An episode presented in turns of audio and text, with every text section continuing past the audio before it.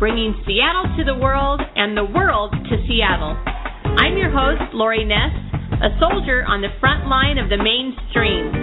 You can listen to this and other shows at northwestprime.com and be sure to stay with Seattle Wave Radio 24 7, 365 for more great music and interviews. We're starting a movement of kindness and we want you to join us. Let's get this show started.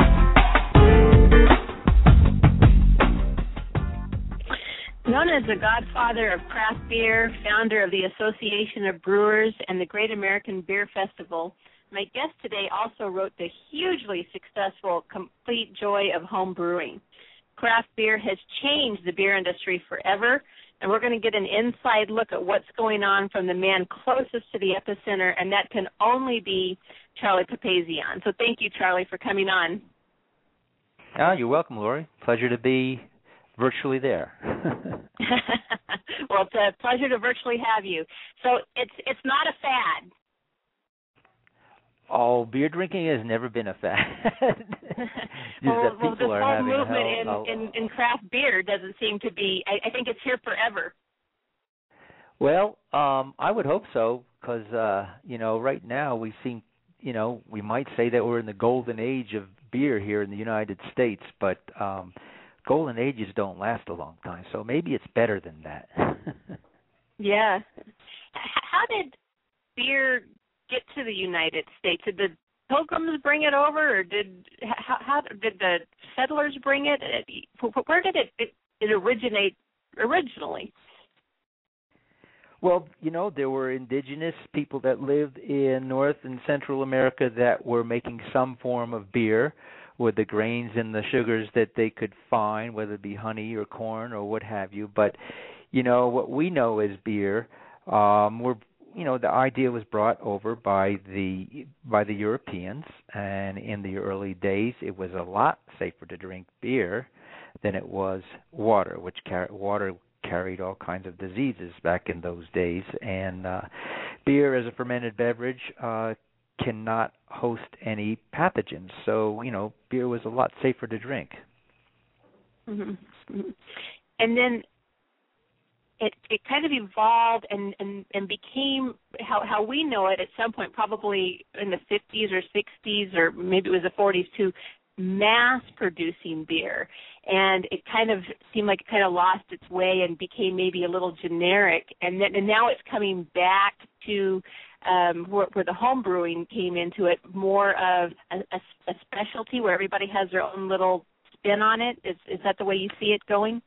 Yeah, you know, beer has come and gone and come full circle from its origins here in the United States, which were primarily home brewing, and then with the uh, with communities springing up across the United States, um, there were local small breweries that were providing the beverage, and then the industrial age, and you found the you know the mechanization and the packaging and being able to brew larger batches and distribution systems evolved and beer was more uh, could be easily distributed more easily distributed and ref- refrigeration had a lot to do with that as well as that was invented and came into play.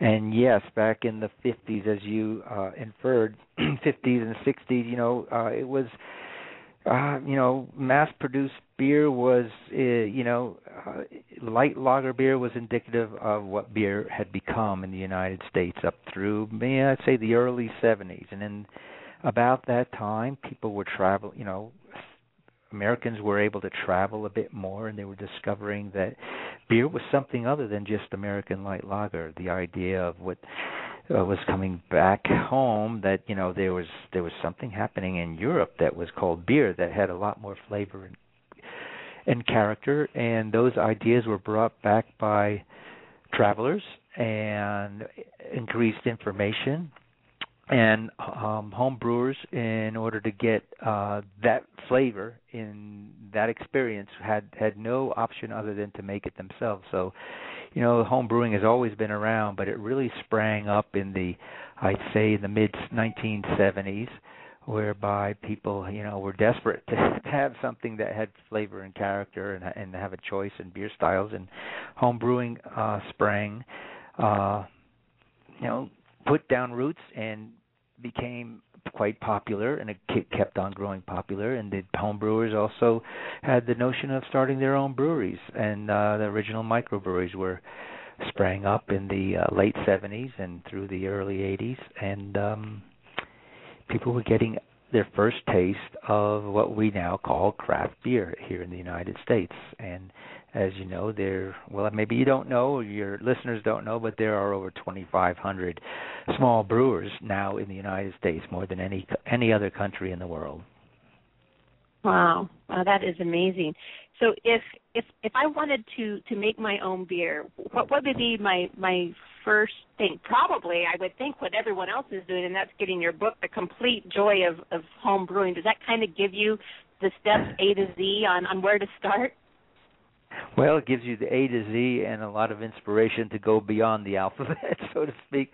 Um, you know, my yeah, my my book is probably the most the best-selling book on homebrewing that's out there. There there are several books out there right now. Mine has sold over 1.3 million copies since it first came out in the mid 80s, and it continues to to inspire a lot of homebrewers and who also many of them become craft brewers, making it a way of life rather than just a hobby. But you don't have to make it a way of life and a business to enjoy uh, the hobby. there are there's probably a, uh, our American Home Brewers Association, which is based here in Boulder, Colorado, which I am um, founder of. Uh, estimates there's probably about a one and a half million home brewers here in the United States who will make a batch of beer this year, and so, you know, uh, there is an explosion of interest in the creativity, the science, and the art. You know, whichever way you look at your hobby, um, the home brewing has become popular not only because it's fun to do, but the beer tastes really great. yeah, I, I bet. Do so. I, I would imagine you only drink craft beer now. That that's that's what your palate would want. Well, Yes, you know I often get asked, you know, what do you drink, Charlie? What's your favorite style? What's your favorite brand? And you know, it's usually the beer that I have in my hand, or the next beer I'm going to have. That's my favorite beer.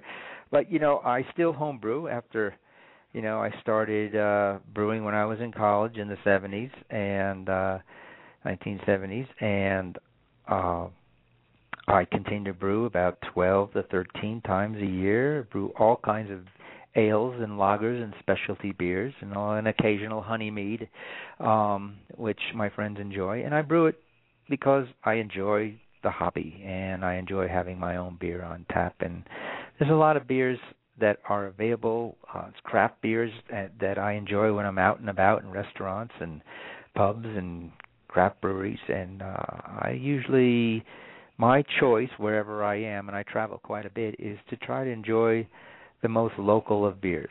Um, of course, I'll try the beer if I'm visiting a brewery, but if I'm in a restaurant or a pub, I'll I'll look at the tap handle and look at the menu and see what's what's what's nearby that they're offering. Mhm.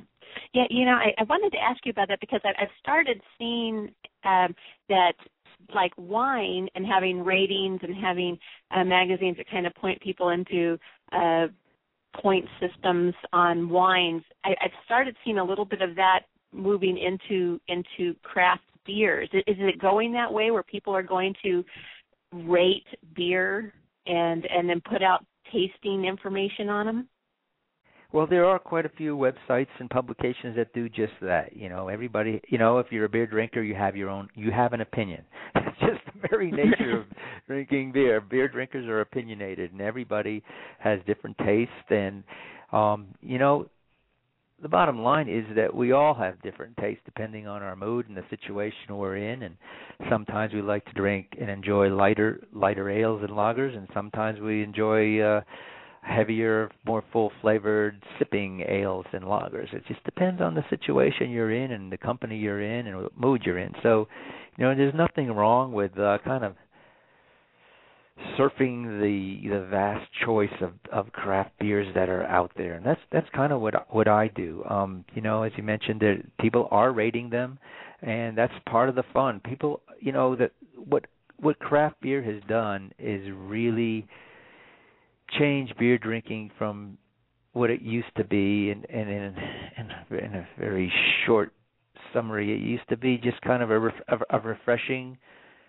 beverage that people drank simply for refreshment because it didn't have much flavor or character to it. Um, and now there's so many personalities that beer can have. It has inspired the pursuit of discovery, I guess you could say. And people have their, you know, they they choose to to explore and discover beer in many ways. And one of the ways is to you know explore the qualities of beer and rate them.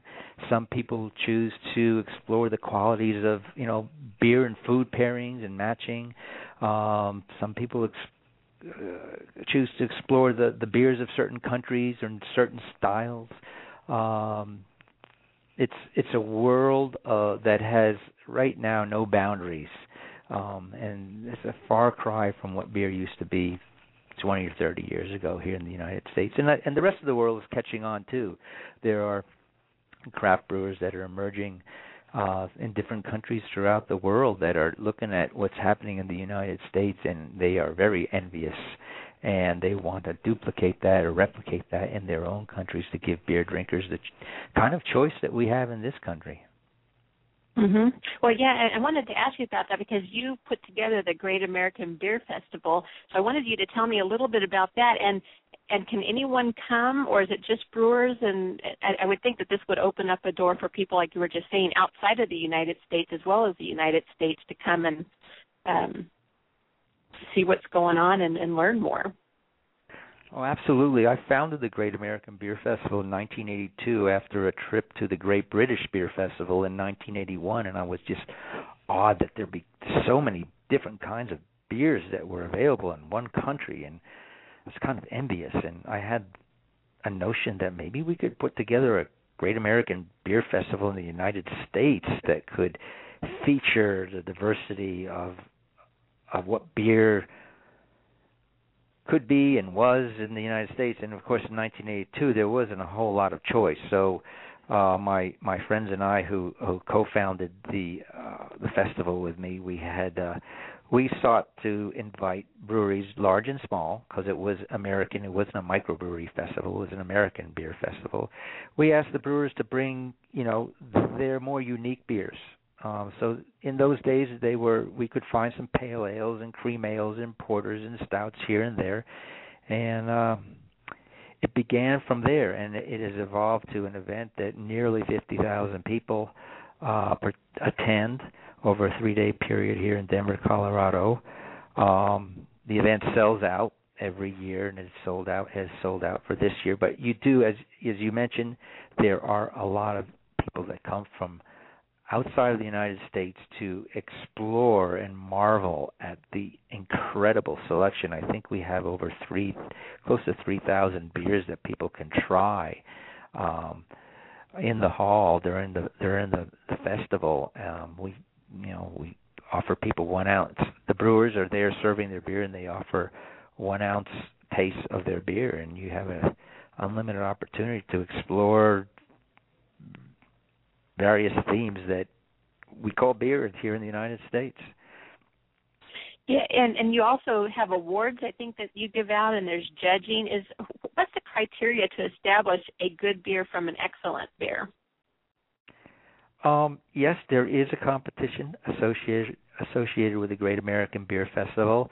There are approximately 80 to 90 beer style categories in which brewers are invited to enter their beers, and judging takes place by a cup over 200 brew 200 beer judges that come to Denver, Colorado, and over a three-day period, the beers are judged, and first, second, third, gold, silver, bronze uh, medals are awarded in each of those categories. And the criteria is not whether the beer just tastes good, because uh, you know most beers these days you know, there's always a beer drinker that's going to think it's the best best beer in the world, and that's why these brewers stay in business.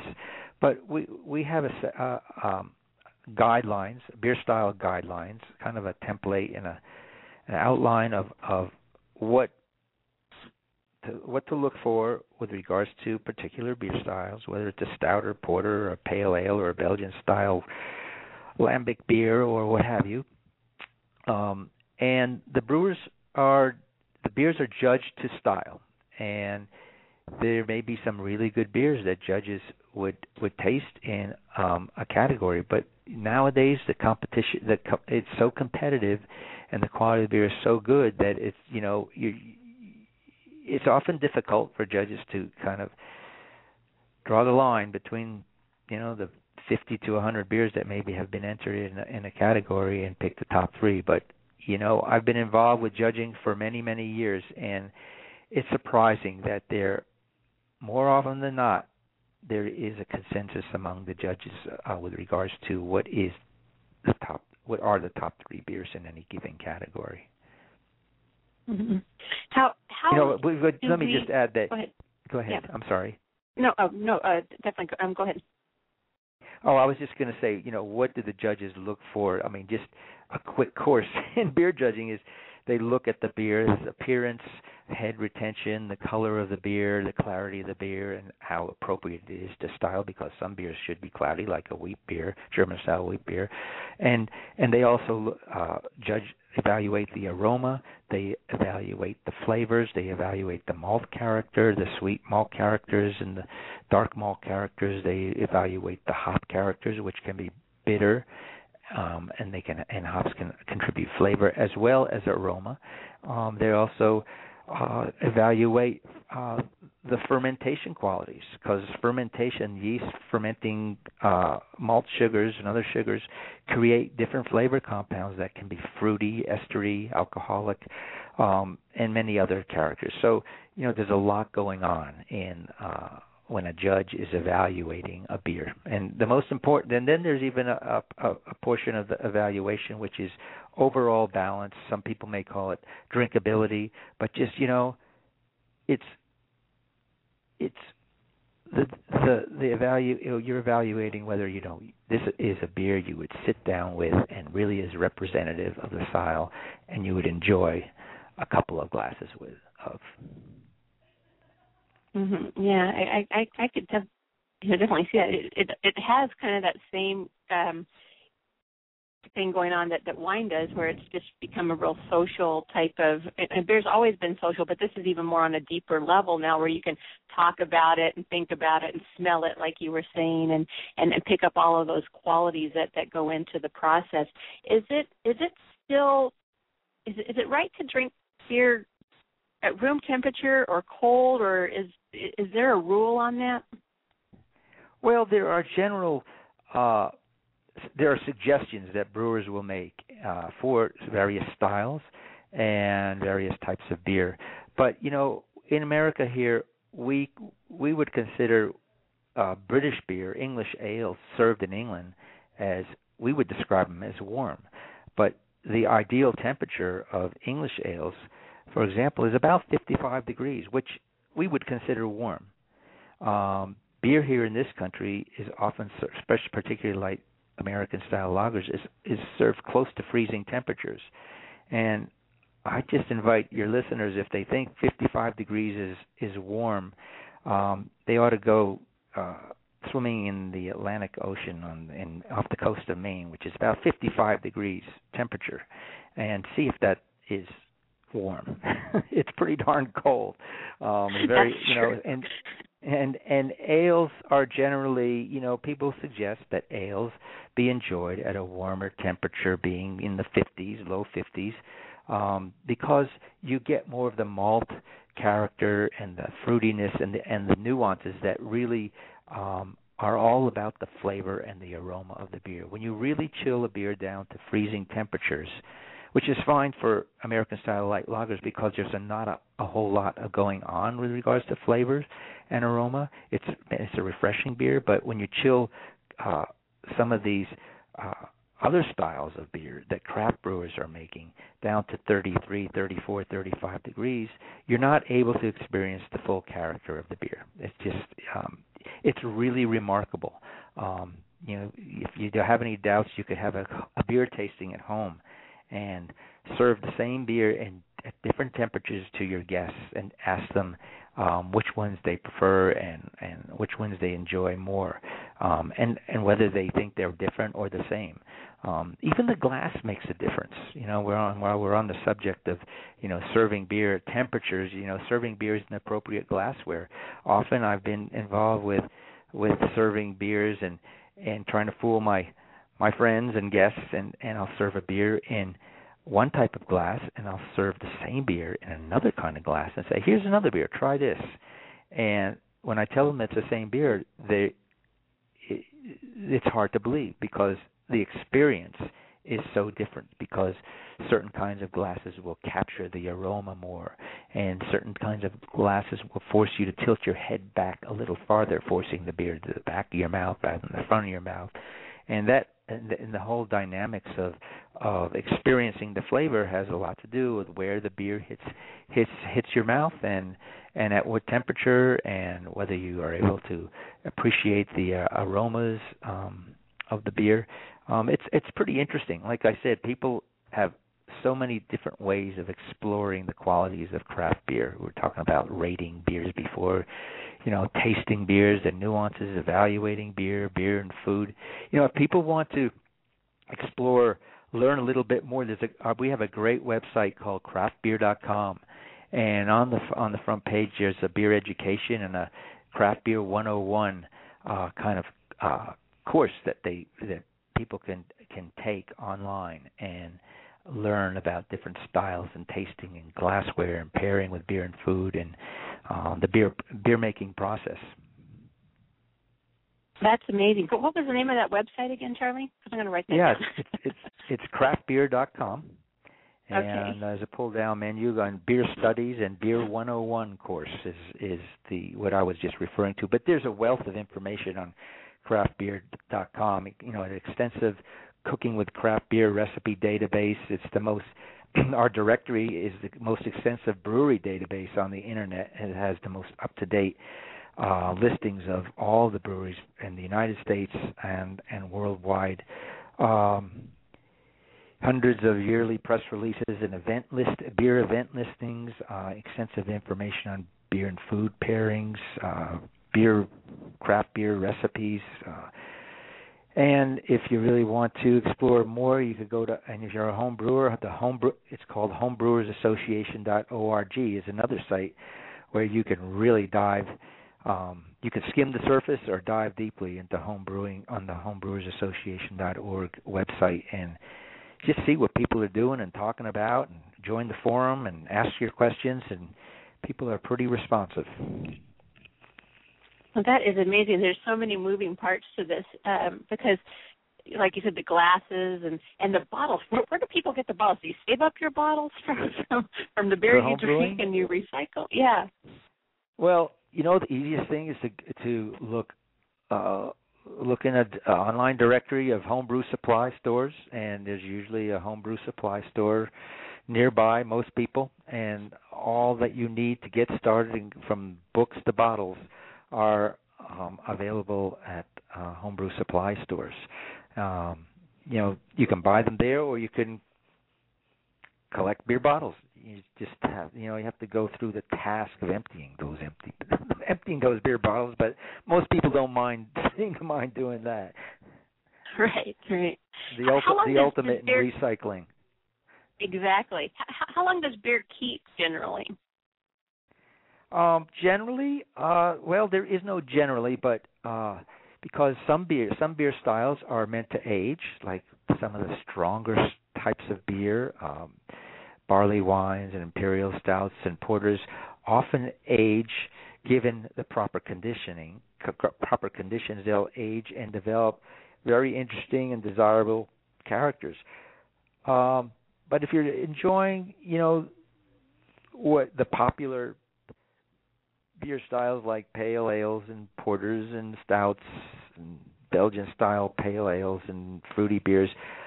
You know, when the beer leaves the, a brewery, it's at its peak more often than not. And if it's kept under quiet conditions at temperatures between 50 and 65 degrees in a dark place, which is your refrigerator or your basement cellar, Um, beers can hold the characters that the brewery really in, intended you to experience for three to four months. Um, thing is, if you put it in the trunk, if you if you live in a very warm climate or it's summertime and you put you, you put a fresh beer in the trunk of your car, even for a half hour, an hour, heat and age uh, and time are really just really minimize the the flavor of beer. Uh, beer can go stale; it's a food, and there are you know reactions that takes place in any food product, and, and same with beer. And so, keeping your beer cool and in a uh, quiet environment is the best thing to do. Is it expensive to to get into home brewery? You know, how much would it like cost just the average Joe? Say they're listening and they're like, you know, I've always wanted to do this. I've got some resources now. You know, is, is it expensive to start it up? Um, it, you know, it's very accessible. You can spend anywhere from one hundred to two hundred dollars on the on the initial equipment, and if you have a brew pot to begin with, you know, a three or four gallon size pot, you know that's that's one of the major expenses of of starting out and also your fermentation vessel vessels which could be um five gallon vessels which could be plastic pails that are specifically designed to ferment beer or or or even glass uh, water carboys we call them. Um, but these are all available at homebrew shops. So you know hundred to two hundred dollars is a very reasonable amount of initial investment and making beer for um you know it's it costs the the the as far as brewing up various recipes the cost per bottle of beer is significantly less than buying the beer but you know you're putting your own you're putting your time into it. You're putting in if you're starting out with the simpler procedures you're putting in a couple of hours of of brew time uh, to make your first batch of beer. You're waiting anywhere from 10 days to two and a half weeks to ferment your beer, and then you're going to spend an hour or so bottling your beer, and then you're going to wait another five or six days for it to carbonate. And so there's some patience, there's a little bit of work involved, and the rewards are very enjoyable, and you keep you keep friends that way too. definitely. Well, it, that's that's not expensive for you know for a hobby when you're starting it out as a hobby. And when you first start it, Charlie, does you know do you have batches that go bad, and should you just hang in there with it, or how how do you know if you if if you've made a, a bad batch, and and can a bad batch kill you? no, a bad batch cannot kill you. Um, you know, in days that have long gone by, there was a, a real lack of good information out there, and the incidences of beers that didn't quite turn out the way you wanted them, to the extent that you didn't want to drink the beer, are mostly bygone days. Um, there's so much good information out there, and the homebrew shops are very knowledgeable. There are probably 800 homebrew clubs around the around the country, and there, in almost in every, every significant community, there are people homebrewers that get together to share information and share knowledge. But you know, if you get a good book, and mine is one of them, I think. Um, it wouldn't have sold a million and a half, nearly a million and a half copies if it didn't. Um, usually, people's first batch of beer becomes a wow experience. You know, it's the anticipation and the anxiety of making your first batch really kind of is the the biggest barrier that people people need usually need to overcome because they can do it. It's easy and once you have that first batch under your belt literally and figuratively um you know you say wow that was pretty easy to do. I think I can do this again and it becomes addictive making beer becomes addictive and um I've seen it time and time again and uh it's changed a lot of people's lives and um doing things you know doing things together with their family and friends um sharing with their with their friends and pursuing the knowledge that is beer and brewing. It's it's just so interesting, and I think you know the spillover on this. I mean, brewer, home brewers and craft brewers, and the whole community that really is engaged in beer have been doing this for a few decades, and it's only recently that the food community has kind of figured that out as well. People are more more people are engaged with the quality of the food and beverage that they drink and enjoy and eat and wanting to know the origins and wanting to know about the ingredients and wanting to know about the qualities and and you know the different creations that can be enjoyed. And you know this i from my viewpoint this really all started with with home brewers back in the 70s and craft brewers that have been engaging on the at that informational level for more than 30 years. And uh you know the food community and, and is and not only the food community but consumers people who in, are are enjoying what they eat more and more because they're more knowledgeable and the same continues to be said about beer and brewing and enjoying beer well, your book, um, "The Complete Joy of Home Brewing, it is a go-to book. I mean, you just you, you can't even Google anything about craft beer uh, making without that coming up. I mean, that that's why it's been in reprint over and over and over and sold millions of copies. It really is the the really the, the the first place people start, and I mean that's just absolutely no exaggeration. I wanted to ask you about when you're drinking beer and cleansing your palate. Is is there something that beer drinkers use? You know how wine um, drinkers will use crackers or cheese or something. Is, is there something that, that beer drinkers use when you're having different beer tastings to, to kind of cleanse your palate? There will. There will. You know, if you're seriously evaluating beer for a very uh, you know, maybe a professional reason, whether you're on a brewery tasting panel or you're judging a competition, um, that's serious. You know, that's considered very serious stuff, and it's good to cleanse your palate. And what I like, what I enjoy doing is is uh, using uh, unflavored uh, soda water. Sparkling water is a great palate cleanser, as well as unsalted uh, matzo crackers, which is about as basic of a cracker as you can find. And the, those two things are really good at cleansing your palate. But when you're out and about with friends or um, and, and you're interested in tasting things, you know, uh, there's some great stuff that that enhances the experience of evaluating and tasting beer, like particularly cheeses. Boy, cheese and beer is is is is a is a marriage that was just made in heaven. Um, there's so many different cheeses now that are available, and many of them go distinctly well with with uh, specific styles of beer. Um, that's just a start. But if you enjoy certain kinds of snacks and foods with beer, um, go for it. You know, unless you're unless you're uh, you know seriously evaluating for judging purposes or professional purposes, then you, then you need to really get serious about cleansing your palate between tastes. Yeah, that's that's that's so interesting. Um, I wanted to ask you too. I had you on the line. Since I have you, I'm going to ask you um, about fruit beers because I've I've kind of seen a more explosion of fruit beers, and to me, as kind of a non-beer drinking woman, um, and I'm sure you know I'm not speaking for all women, but that seems to be more appealing to me because it doesn't taste as bitey for some reason. Um, is there is is that being geared towards women for that reason, or or is there I, I'm really happy to see these fruit beers come along. And is there really yeah. fruit in the beer, or is it just an artificial thing? But whatever it is, I'm, I, I I do like it. It's leading me into the beer world.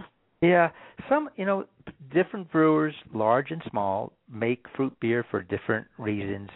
Um, you know, if a beer is made and designed specifically to target the female woman palate, those beers, in my opinion, lack complexity and, in my mind, real real beer character. It's the beer, the, the the fruit beers that really are enjoyed more more genuinely are the ones where the brewers are really making something because they're they're trying to duplicate a tradition of fruit beer making that may have originated here in this country or in, or in Europe or elsewhere in the world, or their their their love of experimentation and integration and and uh, integrating certain flavors in beer, um, using exotic fruits um, and uh, fruit flavors. Those beers generally have a lot more sustainability. Um, you know, why you know you suggest that you, the, you asked the question you know why would why would do why would why do why is it possible that women might migrate to these fruity beers? Well it's it's not necessarily the fruit in the beer that women migrate to because i have introduced some very hoppy india pale ales which do not have fruit in them to women who consider themselves light lager drinkers and they don't really like beer and they don't want a beer that's very bitter. And I have uh, made some choices about which kinds of India Pale Ales, which are very hoppy. Some can be very bitter. They have a pretty high degree of bitterness, but some of the ones that I particularly enjoy have a, a very high degree of hop flavor and hop aroma. And many hops can contribute a really distinctive fruity flavor to beer. And when you introduce those kinds of beers to women that say that think that they don't like beer, um, and they don't like bitter flavor, you can see the expression on their faces like, "What's going on? I like this beer, but I don't know why." I've literally heard that response from some women. I like this beer, but I don't know why it's not bitter when they, they say. But I say it is very it is bitter. But what you're experiences experiencing is a high degree of fruity aroma and fruity flavors from hops, which contribute to the overall balance and the overall experience of a beer that is fruity. And so there I would say that there are many women that th- don't think that they are beer drinkers that once they experience American style beers that have a high degree of hop flavor and hop aroma that they can become genuine craft beer enthusiasts. Well, that's good to know because that has been the turnoff for me in the past is that I didn't like the smell of it. It just smelled bad and then it was so bitter. I'm thinking, how can anybody be drinking these? But people started introducing me and I be, and I moved over to the wine side. I became a wine drinker. But there's something about having a cold beer or having a beer bottle or having a frosty glass or something of beer that just looks inviting.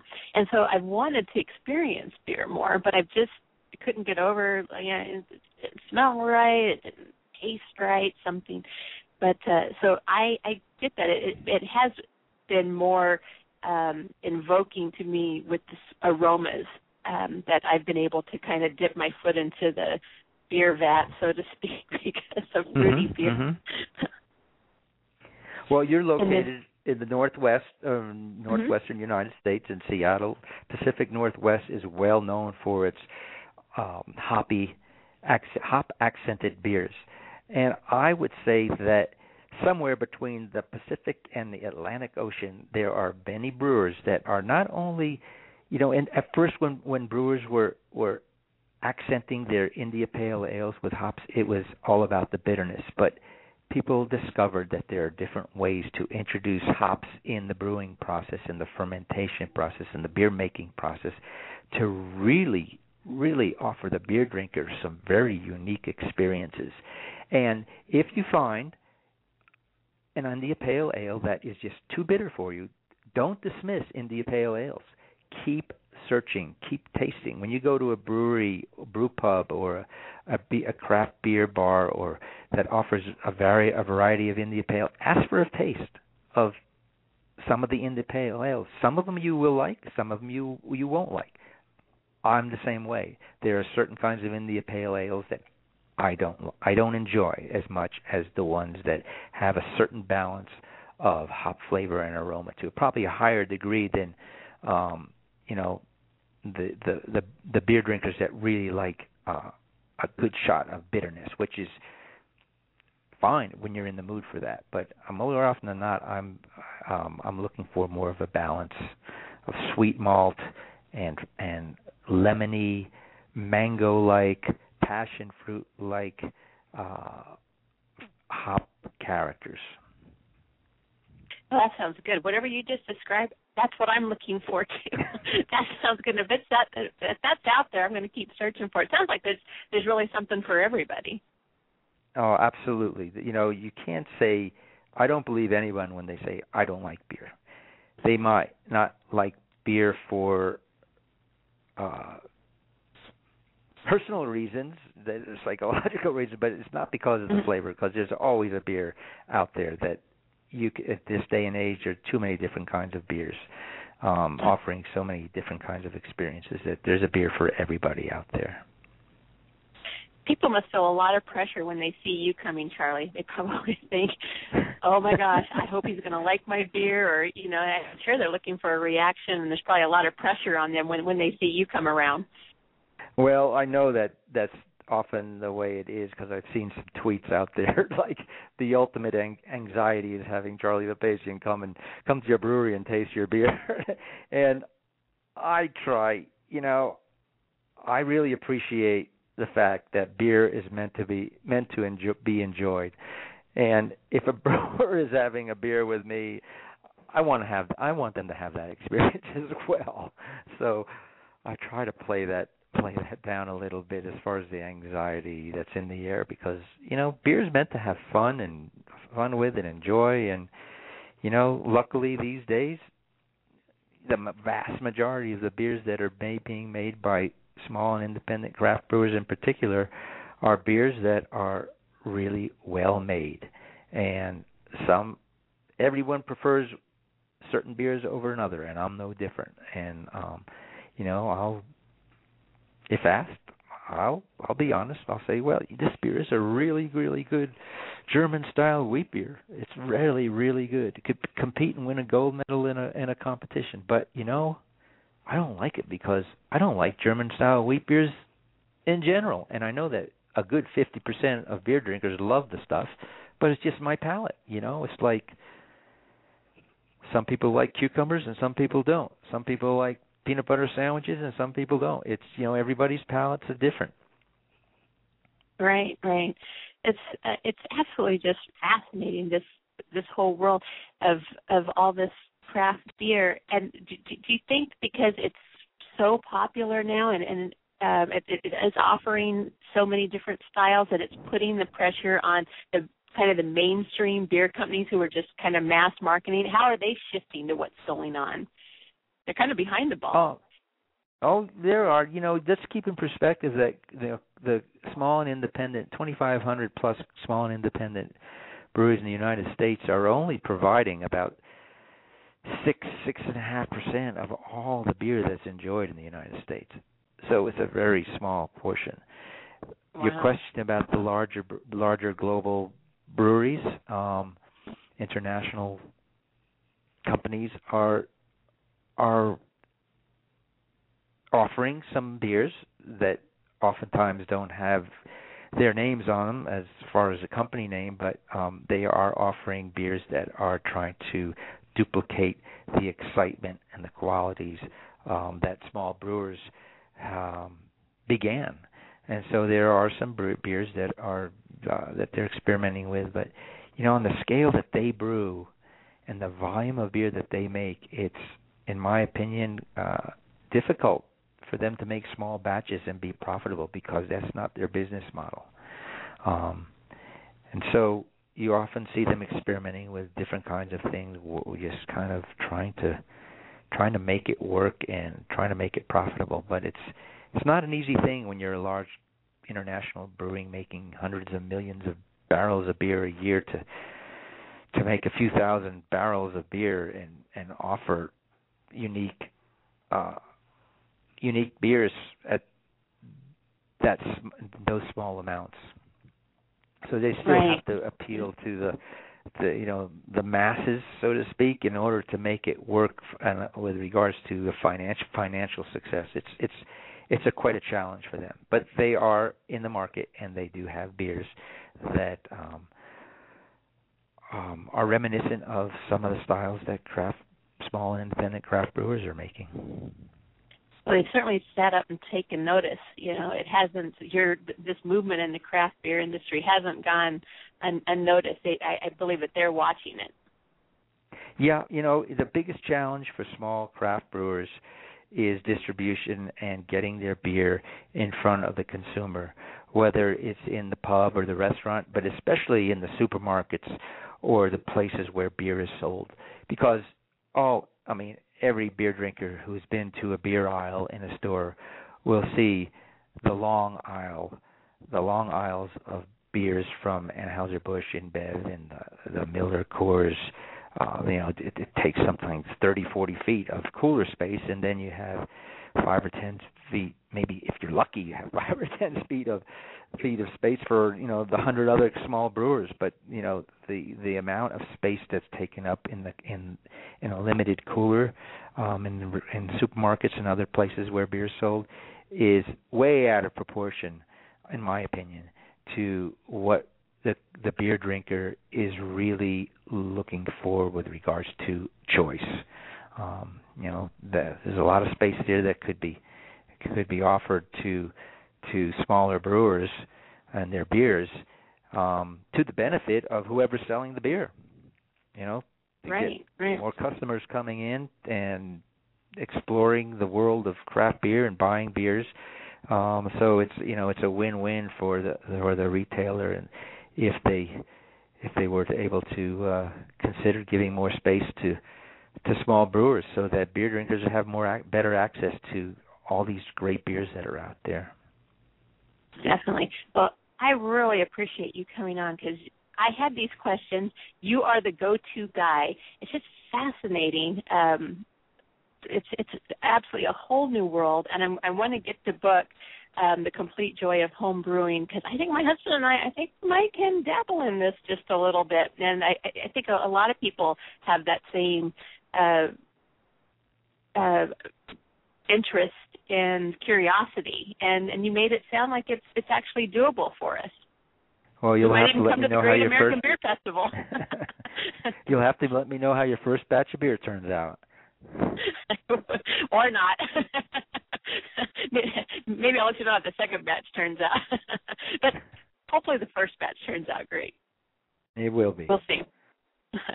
well, thank you, Charlie. I'm going to get that book, Complete Joy of Home Brewing, and you have other books too. So once people find that one, that they can find all the other books that you have, and you are absolutely right. the go-to guy and I certainly appreciate you, Kim, and, and taking the time to just kind of give us a you know craft beer 101 lesson, so that we at least know where to start and get pointed in the right direction, and and have the resources to turn to for help. You're, you're well. You're certainly welcome. I enjoy being on your program, and as I say in the book, very often is relax, don't worry, have a homebrew. Sounds good. I'm going to write that down too. I have all kinds of notes. I was just scribbling notes while I was talking to you. So thank you very, very much for coming on, and I will let you know how that first batch or or the second one comes out. Okay. Whichever one's Thank drinkable, you, I'll let you know. okay. All right. Thanks, Charlie. So long. Bye. Have a great day. Bye bye. All right, that was the Godfather, the founder of the craft beer. We we got him on the line. He's the go-to guy. That's who we want to talk to, and you can uh, look for his book, The Complete Joy of Home Brewing. That's Charlie Papazian. Everybody knows who he is, and he is the go-to guy. So he's been doing it for many, many, many years, and just thrilled that he could come on and talk to us. Be sure to check out craftbeer.com, and I think that uh, my husband and I are going to maybe have a little hobby, and hopefully we'll we'll see how it goes. I haven't been a huge beer drinker, mostly wine, but but there are some beers that kind of interest me, and and he does love beer, and it'd be fun to try to make it ourselves. So thank you for joining us and listening in today. I hope you enjoyed that um, little talk about craft beer. I'm going to play out today to Dave Rude. He is with the band Tesla, which we all love Tesla, one of the great American bands. Great beer drinking band and a great band to drink beer too. And this is Dave has his own solo project going on. A lot of the members of Tesla do. They support each other in those endeavors. And this is On My Own Again off of his new album, The Key. And this is Dave Rude from Tesla on his solo project, The Key. Thanks for joining us.